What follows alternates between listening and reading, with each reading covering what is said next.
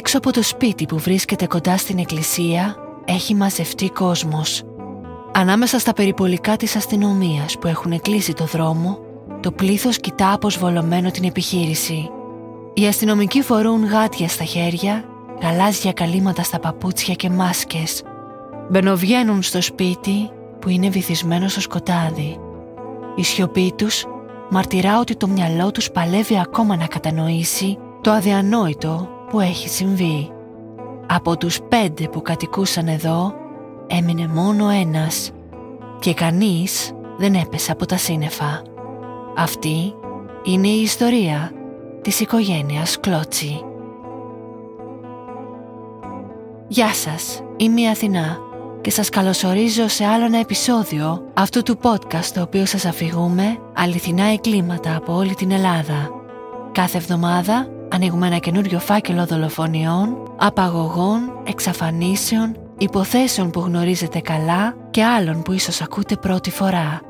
Μην ξεχάσετε να υποστηρίξετε αυτό το ανεξάρτητο podcast κάνοντας follow ή subscribe σε όποια πλατφόρμα μας ακούτε ή κάνοντας μια δωρεά μέσω της εφαρμογής Buy Me a Coffee.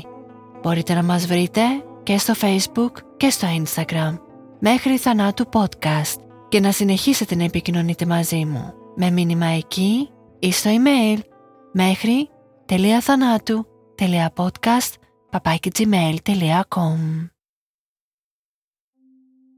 Στο νομό Ηλίας, μισή ώρα βόρεια του πύργου, βρίσκεται η αγροτική κομμόπολη της Ανδραβίδας. Το ημερολόγιό μας δείχνει 2 Μαρτίου του 2022 και εκείνη την Τετάρτη, στη γειτονιά του Ιερού Ναού του Αγίου Κωνσταντίνου, ο 12χρονος Μιχάλης παίζει με τους φίλους του και τα ποδήλατά τους. Είναι έξω από το μεσημέρι στις 2 και ακόμα δεν έχει χορτάσει παιχνίδι. Τώρα κοντεύει 7 και το σκοτάδι έχει πέσει εδώ και μισή ώρα στη μικρή πόλη. Ο Μιχάλης λέει στους φίλους του να περάσουν λίγο από το σπίτι του να πάρει ένα παιχνίδι και εκείνοι τον ακολουθούν. Το σπίτι είναι μερικές δεκάδες μέτρα μόνο μακριά. Ο 12χρονος και η παρέα του φτάνουν στην παλιά διπλοκατοικία. Η οικογένειά του μένει στο ισόγειο. Η μαμά του Μαρία, ο πατριός του Αρμάντο και τα δύο μικρά ετεροθαλή αδερφάκια του.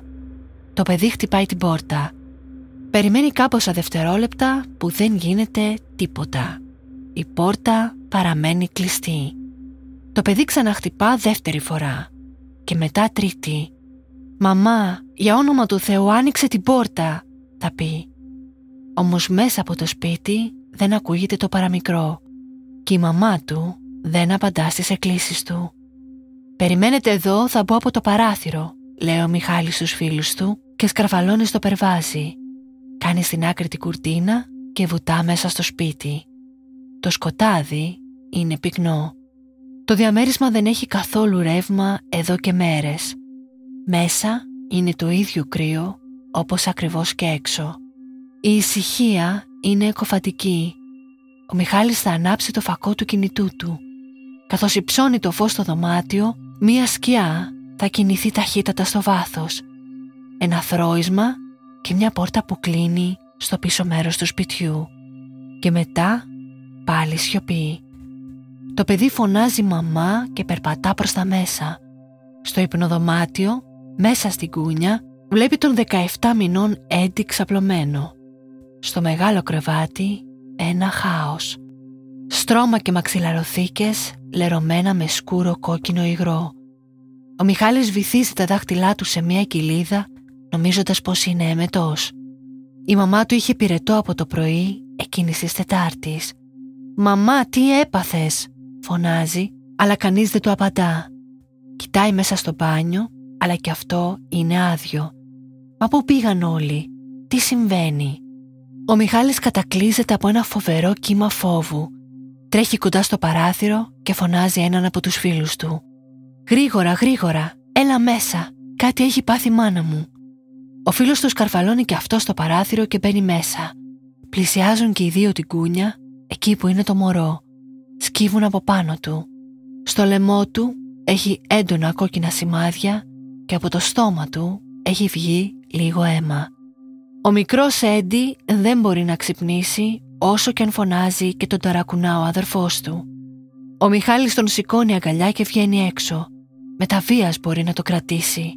Τρέχει στο δρόμο και φωνάζει. «Βοήθεια! Βοήθεια!» Τρέμει ολόκληρος και κλαίει με λιγμούς όσο τρέχει. Διανύει μερικές δεκάδες μέτρα και φτάνει μέχρι ένα συνεργείο μοτοσυκλετών. Ο ιδιοκτήτης βγαίνει έξω και παίρνει από τα χέρια του το μωρό. Φοράει μόνο μία πάνα και ένα φανελάκι. Είναι παγωμένο. Το ξαπλώνουν πάνω στο γραφείο. Είναι προφανές ότι δεν έχει τις αισθήσεις του. Καλούν τις πρώτες βοήθειες και ζητάνε ασθενοφόρο. Από το τηλέφωνο τους δίνουν οδηγίες για να του κάνουν μαλάξεις, αλλά το μωρό δεν ανταποκρίνεται. Ο Μιχάλης είναι σε βαθύ σοκ. Τον βάζουν να κάτσει σε ένα σκαμπό και προσπαθούν να τον ηρεμήσουν. Εν τω μεταξύ, καλούν και την αστυνομία. Περιπολικό και ασθενοφόρο φτάνουν μέσα σε λίγα λεπτά. Οι διασώστες παραλαμβάνουν το ανέστητο μωρό και σπέβδουν στο κοντινό κέντρο υγείας Γαστούνης. Εκεί απλά θα διαπιστωθεί ο θάνατός του. Οι αρχές την ίδια στιγμή περικυκλώνουν το σπίτι της οικογένειας. Μέσα επικρατεί απόλυτο σκοτάδι. Με τους φακούς αναχείρας και τα όπλα παρατεταμένα εισέρχονται στο ισόγειο διαμέρισμα. Μέσα στην κρεβατοκάμαρα αναγνωρίζουν τα σημάδια του αίματος παντού. Όχι μόνο αυτό, αλλά κάποιος είχε προσπαθήσει να καθαρίσει κιόλας καθώς εντοπίζουν μια ματωμένη σφουγγαρίστρα. Στο πάτωμα το αίμα αφήνει ίχνη που οδηγούν μέχρι την πίσω πόρτα. Τα ακολουθούν. Στο πίσω μέρος του σπιτιού εφάπτεται μια αποθήκη. Ο αιμάτινος διάδρομος φτάνει μέχρι εκεί. Ακουμπισμένος σε έναν από τους τοίχους ένα μεγάλο τρέιλερ. Πάνω του ξαπλωμένα δύο σώματα. Δίπλα στο τρέιλερ, κάτω στο πάτωμα, ανάμεσα σε κλινοσκεπάσματα, το σώμα ενός νηπίου. Τα ευρήματα είναι πρωτοφανή. Εκτός από το μικρό Έντι που βρίσκεται ήδη νεκρό στο νοσοκομείο, στο σπίτι υπάρχουν άλλες τρεις σωροί.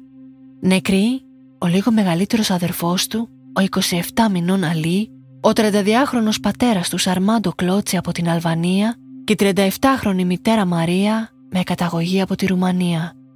Μοναδικός επιζών της οικογένειας, ο 12χρονος Μιχάλης, παιδί από προηγούμενο γάμο της Μαρίας με έναν Έλληνα υπήκο. Το σπίτι είναι μέρος μακελιού.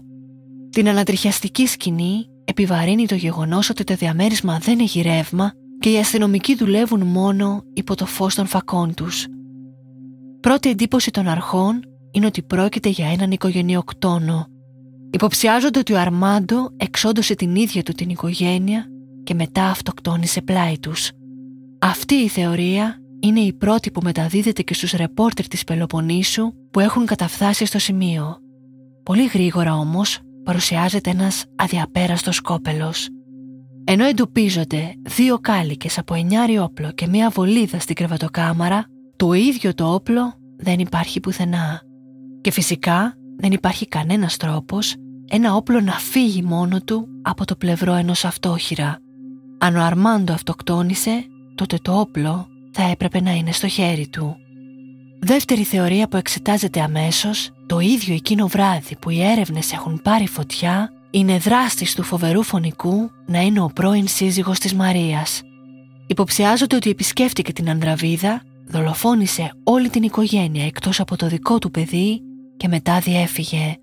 Αμέσως δίνεται σήμα να εντοπιστεί ο άντρας, όμως και αυτή η θεωρία είναι αδιέξοδη. Ο πρώην σύζυγος ο οποίος έχει χωρίσει από τη Μαρία τρία ολόκληρα χρόνια και δεν φαινόταν να έχει κανενός είδους κίνητρο, είχε ταυτόχρονα ακλώνεται ο άλοθη καθώς βρισκόταν στην εργασία του στην Αθήνα όπου και διαμένει. Ο άντρας ειδοποιείται από την αστυνομία για το συμβάν και οι αρχές του ζητάνε να έρθει το συντομότερο δυνατό στην Ανδραβίδα για να παραλάβει τον Μιχάλη, ο οποίος χρειάζεται να μείνει με την οικογένεια που του έχει απομείνει. Εν τω μεταξύ, φιλοξενείται σε σπίτια γειτόνων αφού η αστυνομία έχει αμελήσει να ενημερώσει τους οικείους του ζευγαριού για το έγκλημα. Τα σώματα μένουν μέσα στο σπίτι μέχρι την πέμπτη το πρωί. Με το φυσικό φως της ημέρας καταφθάνει στο σημείο η προϊστάμενη της ιατροδικαστικής υπηρεσίας πατρών, κυρία Αγγελική Τσιόλα, η οποία κάνει αυτοψία στο χώρο και εξετάζει τις συνθήκες κάτω από τις οποίες βρήκε το θάνατο η οικογένεια. Με την ολοκλήρωση της αυτοψίας τα σώματα μεταφέρονται στο νεκροτομείο του Ρίου για νεκροψία νεκροτομή. Το πόρισμα της κυρίας Τσιόλα θα λέει «Τόσο η σωρός του 32χρονου πατέρα, όσο και η σωρός της 37χρονης μητέρας έφεραν κακώσει στο κεφάλι από βραχίκανο πυροβόλο όπλο. Όσον αφορά τα δύο παιδιά, ηλικία τριών και δύο ετών αντίστοιχα, αιτία θανάτου και των δύο είναι η ασφυξία διαποφράξεως των έξω στομείων των αεροφόρων οδών. Σχετικά με την ώρα θανάτου και των τεσσάρων μελών της οικογένειας, η ιατροδικαστής εκτίμησε ότι ήταν περίπου στις 4 το μεσημέρι της Τετάρτης, περίπου 3 ώρες πριν ο Μιχάλης μπει στο σπίτι. Με τα αποτελέσματα της ιατροδικαστικής εξέτασης, η αστυνομία αρχίζει να συνθέτει το πάζλ των δολοφονιών. Το μεσημέρι της Τετάρτης, ο δράστης του φωνικού μπήκε μέσα στο σπίτι της οικογένειας, άγνωστο πώς, αφού καμία από τις δύο πόρτες, ούτε η προστινή, ούτε η πίσω, δεν είχαν σημάδια παραβίασης. Το ζευγάρι με τα δύο νήπια αναπαύονταν στην κρεβατοκάμαρα, ίσως σε μια προσπάθεια να ζεσταθούν, αφού το σπίτι δεν είχε θέρμανση ή ρεύμα. Πλησίασε το κρεβάτι και με τη χρήση ενός μαξιλαριού για σιγαστήρα πυροβόλησε εξ επαφής στο κεφάλι μία φορά τη Μαρία και δύο φορές τον Αρμάντο. Οι ήχοι των πυροβολισμών πνίγηκαν στο μαξιλάρι και τίποτα δεν ακούστηκε στη γειτονιά. Με τους γονείς νεκρούς στο κρεβάτι τους, σειρά είχαν τα παιδιά. Έβαλε την παλάμη του γύρω από το στόμα και τη μύτη τους, πιθανά από πίσω, περνώντας το βραχίωνά του γύρω από το λαιμό τους και τα έπνιξε. Τώρα όλοι στο σπίτι είναι νεκροί. Σέρνει το ζευγάρι έναν έναν μέσα από το σπίτι προς την πίσω πλευρά, εκεί που στην αποθήκη βρίσκεται το τρέιλερ και τους αναποθέτει απάνω. Μαζί με τα σεντόνια σηκώνει και το δυόμιση ετών παιδί και το ακουμπά στο έδαφος δίπλα τους. Ταυτόχρονα με τη σφουγγαρίστρα προσπαθεί να καθαρίσει το αίμα που έχει πλημμυρίσει το χώρο. Το ενάμιση ετών παιδί είναι ακόμα μέσα στη κούνια του. Εκείνη ακριβώς τη στιγμή φτάνει ο Μιχάλης. Το 12χρονο παιδί φαίνεται να διέκοψε την προσπάθεια του δολοφόνου να εξαφανίσει τα τέσσερα σώματα και τον ανάγκασε σε άτακτη φυγή από την πίσω πόρτα. Κλιμάκια από το τμήμα ασφάλειας Ήλιδας, της υποδιεύθυνσης ασφάλειας Πύργου, καθώς και του τμήματος ανθρωποκτονιών της Διεύθυνσης Ασφάλειας Αττικής συνεργάζονται για να βρουν την άκρη του νήματος. Το ιδεχθές έγκλημα έχει συγκλονίσει ακόμα και έμπειρους αστυνομικούς οι οποίοι θεωρούν ζήτημα τιμής να λύσουν γρήγορα την υπόθεση. Το τετραπλό φωνικό έχει σοκάρει όλη την Ελλάδα. Οι απεσταλμένοι ρεπόρτερ με δυσκολία κρατούν τα δάκρυά τους καθώς μεταδίδουν το ιστορικό της φρίκης. Κανείς δεν μπορεί να καταλάβει τι είδους ανθρωπόμορφο τέρας εξόντωσε μια οικογένεια και θεώρησε σκόπιμο να πνίξει δύο νήπια που σαφώς δεν ήταν σε θέση να τον αναγνωρίσουν ή να δώσουν πληροφορίες στις αρχές. Η οικογένεια, φίλοι και γείτονες καλούνται από την αστυνομία για να δώσουν κατάθεση. Όλοι μιλάνε για μια εξαιρετική οικογένεια που δεν είχε δώσει δικαίωμα. Ο Αρμάντο δούλευε στα χωράφια με ροκάματα όποτε έβρισκε και η Μαρία μεγάλωνε στο σπίτι τα παιδιά. Ήταν υπερβολικά φτωχή, αλλά πολύ αγαπημένη. Η γυναίκα μετά το διαζύγιό της είχε βρει την αγάπη και την ευτυχία δίπλα στον Αρμάντο. Γείτονες περιγράφουν πως στη γιορτή του Αγίου Βαλεντίνου ο άντρας της έφερνε λουλούδια και γλυκά. Μέσα στην ανέχειά τους ήταν δεμένοι και παρά τις μεγάλες δυσκολίες θα έλεγε κανείς ευτυχισμένοι. Όσο η αστυνομία εξετάζει τους μάρτυρες, ένα όνομα αρχίζει να επαναλαμβάνεται διαρκώς. Σάκης Βαρβαρέσος, ο 60χρονος πιτονικοκύριστους. Η οικογένεια του ζευγαριού και άνθρωποι της γειτονιάς περιγράφουν στις αρχές της ατελείωτης διαμάχες τους που ξεκίνησαν από την αδυναμία της οικογένειας Κλότσι να είναι συνεπής στην πληρωμή των ενοικίων. Στο συγκεκριμένο διαμέρισμα της γειτονιάς του Αγίου Κωνσταντίνου διέμεναν τα τελευταία δύο χρόνια με μηνιαίο μίσθωμα 200 ευρώ. Τους τελευταίους μήνες όμως τα ενίκια δεν είχαν πληρωθεί αφήνοντας ένα χρέος χιλίων ευρώ. Ο Βαρβαρέσος είχε φοβερές προστριβές μαζί τους και μάλιστα εκείνος ήταν που για τιμωρία και για να τους εκβιάσει να πληρώσουν τα χρωστούμενα τους έκοβε το ρεύμα και πολλές φορές και το νερό. Η Μαρία έκλαιγε στις αδερφές της ότι δεν είχαν ρεύμα να ζεσταθούν, να μαγειρέψουν, να πλύνουν τα ρούχα τους και ζεστό νερό να κάνουν μπάνιο τα παιδιά τους. Η κατάσταση ήταν απελπιστική. Ο Βαρβαρέσος είχε πει σε ανθρώπους της γειτονιάς ότι θα κάνει το παν για να τους διώξει από το διαμέρισμα ακόμα και πριν τη λήξη του συμβολέου τους. Η αστυνομία αναζητά το σπιτονικοκύρι για κατάθεση. Εκείνος όμως δεν είναι πουθενά. Στο σπίτι του που είναι δυο στενά από το σπίτι του φωνικού δεν απαντά κανείς. Τα τηλεφωνήματα μένουν αναπάντητα. Ο Βαρβαρέσος είναι άφαντος από την Τετάρτη το απόγευμα. Οι αρχές απευθύνονται στη μητέρα του, μια υπερήλικη γυναίκα που μάλιστα κατοικούσε στο διαμέρισμα που βρίσκεται ακριβώς από πάνω από αυτό της οικογένειας Κλώτσι. Η γυναίκα είναι σκληρή και αδιάφορη. Δεν ρωτά να μάθει τι έχει συμβεί ποτέ και παρά το γεγονός ότι η διπλοκατοικία είναι γεμάτη από αστυνομικές δυνάμεις, εκείνη δεν θα βγει ούτε μέχρι το μπαλκόνι της, έστω από περιέργεια. Καταθέτει ότι το γιο της έχει να τον δει μέρες και δεν έχει ιδέα που βρίσκεται. Τα κόκκινα μικρά σημαίακια αυξάνονται. Η αστυνομία εστιάζει στο καινούριο ύποπτο. Η αποθήκη που βρισκόταν το τρέιλερ ήταν δικιά του. Το ίδιο το τρέιλερ που βρέθηκαν τα νεκρά σώματα επίσης δικό του. Μήπως έτσι δικαιολογείται και το γεγονός ότι δεν υπήρχε παραβίαση στις πόρτες; Μήπως ο σπιτονικοκύρης είχε δικό του κλειδί και μπήκε; Είναι δυνατόν όμως να ξεκληρίστηκε μια ολόκληρη οικογένεια για μερικά μόνο ενίκεια. Όσοι γνωρίζουν τον Σάκη Βαρβαρέσο μιλάνε για έναν ιδιαίτερα σκληρό άνθρωπο. Ιδιοκτήτης ηλεκτρονικών παιχνιδιών, φρουτάκια δηλαδή, είχε καταφέρει να βγάλει πάρα πολλά χρήματα στη ζωή του κάνοντας συνεργασίες μέχρι και με το καζίνο του Ρίο. Παντρεμένος δύο φορές, από την πρώτη του γυναίκα απέκτησε ένα γιο, ο οποίος σήμερα ήταν ένστολος και από τη δεύτερη γυναίκα του μια κόρη που ήταν τώρα φοιτήτρια στο Πανεπιστήμιο Πελοποννήσου. Κακοποιητικό σε όλες του τις σχέσεις, χτυπούσε και τις δύο γυναίκες του, αναγκάζοντάς τες να τον εγκαταλείψουν και να πάρουν μαζί τους τα παιδιά με τα οποία δεν είχε ιδιαίτερα στενές σχέσεις. Μένει σε μια βίλα 500 τετραγωνικών γεμάτη από κάμερες ασφαλείας.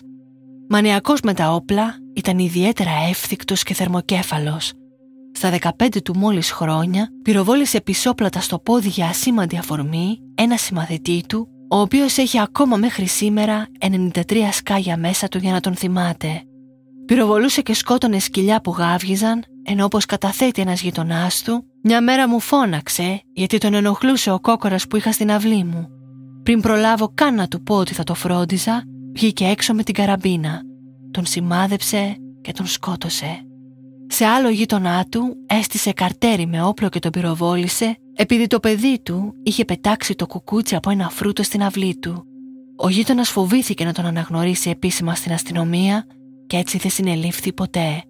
Με όλα αυτά τα στοιχεία οι έρευνες εντείνονται και ο Βαρβαρέσος θεωρείται επίσημα νούμερο ένα ύποπτος. Από κάμερες ασφαλείας καταστημάτων της περιοχής η αστυνομία τον εντοπίζει να κινείται πεζός και να απομακρύνεται από το σπίτι του φωνικού την επίμαχη ώρα, ενώ λίγη ώρα αργότερα φαίνεται να εγκαταλείπει το σπίτι του με ένα μπλε μάστα φορτηγάκι που είχε στην κατοχή του. Με την παρουσία εισαγγελικού λειτουργού, οι αρχές εισβάλλουν στην πολυτελή οικία του και την κάνουν φίλο και φτερό. Εντοπίζουν μία κυνηγετική καραμπίνα και ένα δίκανο για τα οποία είχε σχετική άδεια, τα δύο κινητά του κλειστά, ένα τάμπλετ καθώς και 15.000 ευρώ μετρητά τα οποία κατάσχονται. Στα όπλα του πραγματοποιείται βαλιστικός έλεγχος από τον οποίο διαπιστώνεται πως κανένα από τα δύο δεν χρησιμοποιήθηκε για το έγκλημα. Παρόλα αυτά, η εξαφάνισή του δεν θεωρείται τυχαίο γεγονός και για την ανέβρεσή του δίνεται πανελλαδικό σήμα. Τα διόδια της περιοχής καθώς και το κοντινό λιμάνι της Κιλίνης παρακολουθούνται μήπως τυχόν εμφανιστεί ο ύποπτος. Δύο 24 ώρα μετά το φόνο το βράδυ της Παρασκευής, 4 Μαρτίου, κλιμάκιο της αστυνομίας ενημερώνεται ότι παρατηρήθηκε κίνηση στη φύλλα του υπόπτου. Κάποιος προσπάθησε να μπει μέσα. Σπέβδουν στο σημείο, αλλά δεν τον προλαβαίνουν. Οι αρχές είναι σε αναβρασμό. Αυτή είναι η ευκαιρία τους. Λίγη ώρα αργότερα καταγράφεται από κάμερα κλειστού κυκλώματος πρατηρίου να βάζει βενζίνη στο μπλε Μάστα. Λίγο μετά τα μεσάνυχτα περιπολικά της αστυνομίας τον εντοπίζουν εν κινήσει και τον παρακολουθούν για περίπου 6 χιλιόμετρα. στην περιμετρική οδό Πατρών, στο ύψος του Παπελοποννησιακού σταδίου, στείνεται μπλόκο της ομάδας πρόληψης και καταστολής εγκλήματος, όπου και τον σταματούν. Ο Βαρβαρέσος βγάζει τα δυο του χέρια από το παράθυρο σε ένδειξη παράδοσης. Πάνωπλοι αστυνομικοί του ζητάνε να βγει από το όχημα το οποίο έχει περικυκλωθεί. Ο ύποπτος φοβάται ότι θα τον πυροβολήσουν και ακολουθεί τις εντολές. Βγαίνει από το όχημα και οι αστυνομικοί έκπληκτοι θα δουν ότι είναι μόνο με το εσώρουχό του. Όπως θα ομολογήσει λίγο αργότερα, με κουκούλα στο κεφάλι, είχε προσπαθήσει να προσεγγίσει νωρίτερα το σπίτι του. Είχε αφήσει το όχημά του κρυμμένο σε ψηλά καλάμια και είχε διαλέξει μια περίεργη διαδρομή από βάτα και βούρκους για να αποφύγει τη σύλληψη. Περπατώντας μέσα στις λάσπες για ολόκληρα χιλιόμετρα, τα ρούχα του βράχηκαν και γι' αυτό τα είχε βγάλει και προσπαθούσε να τα στεγνώσει στο καλοριφέρ του αυτοκινήτου. Ο Σάκης Βαρβαρέσος οδηγείται στην ασφάλεια πατρών όπου και ανακρίνεται όλο το βράδυ χωρίς αποτέλεσμα. Το πρωί οδηγείται στην αστυνομική διεύθυνση Ηλίας όπου και τελικά ομολόγησε το έγκλημά του. Η ομολογία του έχει φοβερά κενά και αντιφάσεις και είναι στημένη έτσι ώστε να δείχνει ότι το έγκλημα δεν ήταν προμελετημένο. Ο δράστης θα πει ότι οι κλώτσοι ήταν αυτοί που έκλειναν το ρεύμα και το νερό στη διπλοκατοικία, κάτι που επηρέαζε και την ηλικιωμένη μητέρα του που έμενε ακριβώς από πάνω. Εκείνη του τηλεφωνούσε κλαίγοντας και του έλεγε ότι υπέφερε. Ο Βαρβαρέσος κάλεσε τον Αρμάντο στο τηλέφωνο και διαπληκτίστηκαν. Δύο μέρες αργότερα πήρε μαζί τον εννιάρη πυροβόλο Ζάσταβα, καθώς όπως θα πει φοβόταν το μεγαλόσωμο άντρα από την Αλβανία και πήγε στο σπίτι τους όπου οι ίδιοι του άνοιξαν. Δεν πήγαινε άλλο. Ο κόμπος έφτασε στο χτένι. Πήγα στο σπίτι τους και μαλώσαμε άσχημα, πιαστήκαμε στα χέρια. Κατά τη διάρκεια της πάλης βρεθήκαμε στο υπνοδωμάτιό τους. Εκεί τους πυροβόλησα. Οι άνθρωποι αυτοί έκλειναν το διακόπτη του νερού και του ρεύματος και άφηναν την υπερήλικη μητέρα μου στα σκοτάδια και χωρίς νερό. Εκείνη την ημέρα με πήρε εκείνη τηλέφωνο κλαίγοντας και μου είπε πως για ακόμα μία φορά δεν είχε ρεύμα και νερό.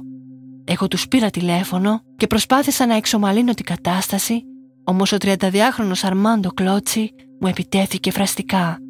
Τότε πήγα από το σπίτι για να μιλήσουμε από κοντά. Η λεκτική αντιπαράθεση εξελίχθηκε σε συμπλοκή των τριών μας.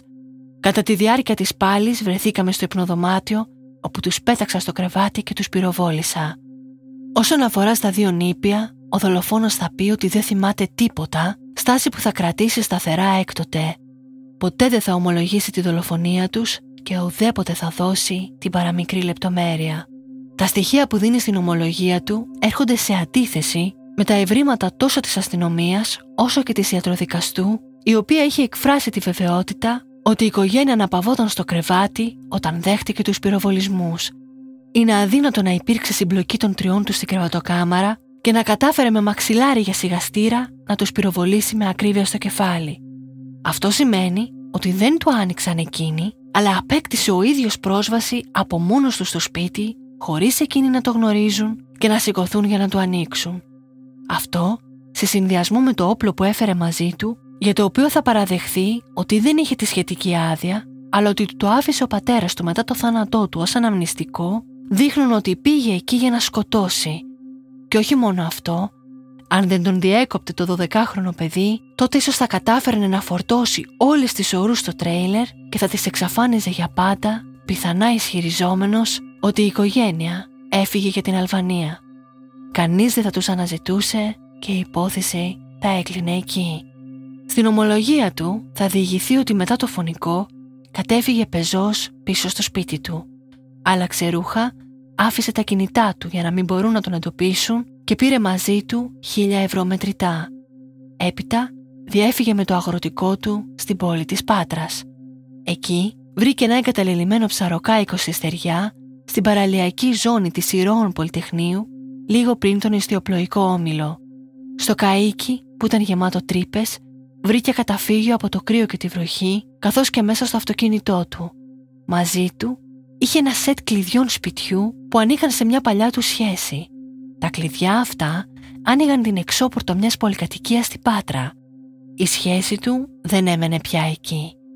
Ο 60χρονος θυμήθηκε τη διεύθυνση, άνοιξε την εξώπορτα και κάτω στο λεβιτοστάσιο της πολυκατοικίας έκρυψε ένα τσαντάκι με ένα εννιάρι όπλο, ένα γεμιστήρα με πέντε φυσίκια, 12 επιπλέον φυσίκια των 9 χιλιοστών και 3 φυσίκια 0,45.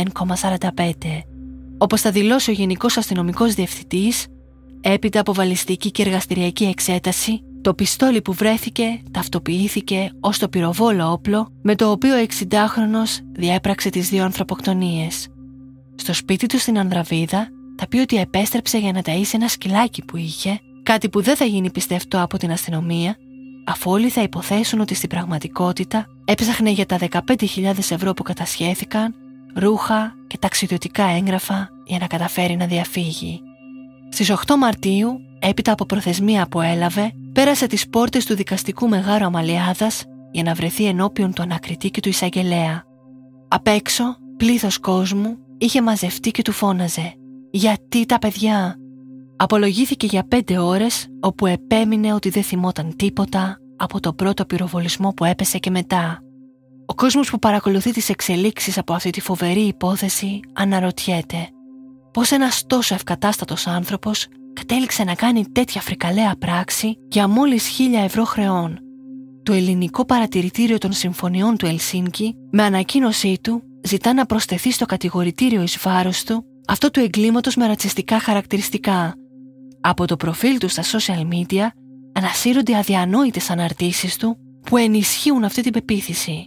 Μια από αυτές λέει Ρωτάει το παιδάκι «Τι είναι γύφτος» Απαντάω «Τέρας με μορφή ανθρώπου» Ξαναρωτάει «Τα τέρατα τα σκοτώνουμε» Απαντάω «Αυτούς δεν μπορούμε να τους πειράξουμε» Αυτός ο παλιόπουστα ο Σιμίτης έκανε νόμους υπέρ τους για να πάρει την ψήφο τους. Άρε Χίτλερ, αναστήσουν να ξαναδουλέψουν οι φούρνοι. Η γενικότερη συμπεριφορά του, η σκληρότητά του, η αιμονή του με τη βία και τα όπλα αναγκάζουν τις αρχές να εξερευνήσουν το σενάριο, να εμπλέκεται και σε άλλες υποθέσεις δολοφονιών στο παρελθόν. Στην εφημερίδα Τα Νέα διαβάζουμε για μια διπλή δολοφονία που έγινε στην πολύ κοντινή Γαστούνη με θύματα ένα ζευγάρι που ο Μακελάρης γνώριζε πολύ καλά. Πρόκειται για ένα διπλό φωνικό που είχε συγκλονίσει το Πανελλήνιο το 1992. Θύματα ο Νίκος Χονδρούλης, 50 ετών, και η Λαμπρινή Σιλαίδη, 32 ετών, οι οποίοι ήταν ζευγάρι και διέμεναν στα Καβάσιλα. Ένα έγκλημα που δεν εξηχνιάστηκε ποτέ. Ήταν 6 Μαρτίου του 1992, όταν πολύ νωρίς το πρωί το ζευγάρι ξεκινούσε από το σπίτι του στα Καβάσιλα για να πάει να εργαστεί στη βιομηχανία Πελαργός. Στη διασταύρωση Λευκοχωρίου, στην παλιά Εθνική Οδό, κάποιος ή κάποιοι, ενεργώντας με μαφιόζικο τρόπο, τοποθέτησαν στην άσφαλτο ένα εμπόδιο, αναγκάζοντας το γιο ταχύ του άτυχου Χονδρούλη να σταματήσει και πυροβόλησαν τόσο τον ίδιο όσο και την 32χρονη με κυνηγετική καραμπίνα, σχεδόν εξ επαφής στους κροτάφους, προκαλώντας τους ακαριαίο θάνατο. Ο οδηγός φορτηγού πέρασε από το σημείο λίγη ώρα αργότερα, εκτίμησε ότι είχε γίνει ατύχημα και ειδοποίησε την αστυνομία που ξεκίνησε την έρευνα για τον εντοπισμό των δραστών. Οι αστυνομικοί προσήγαγαν αρκετά άτομα, δίχως αποτέλεσμα. Το στιγερό έγκλημα δεν εξηχνιάστηκε ποτέ. Η υπόθεση μπήκε οριστικά στο αρχείο το 2011. Μετά τις απολογίες του σε εισαγγελέα και ανακριτή, ο Σάκης Βαρβαρέσος κρίνεται προφυλακιστέος και οδηγείται στις φυλακές του Κορυδαλού. Εν τω μεταξύ, η νεκρή οικογένεια οδηγείται με δύο νεκροφόρες στην Αλβανία για να ταφεί. Ο κάθε γονιός μαζί με ένα παιδί σε μικρό λευκό φέρετρο. Στις 9 Ιουνίου του 2023 ξεκινάει η δίκη στο μεικτό ορκωτό δικαστήριο πατρών. Οι κατηγορίες που τον βαραίνουν είναι η ανθρωποκτονία με δόλο κατά συρροή, παράνομη οπλοφορία και οπλοχρησία κατά εξακολούθηση και παράνομη κατοχή όπλων και πυρομαχικών.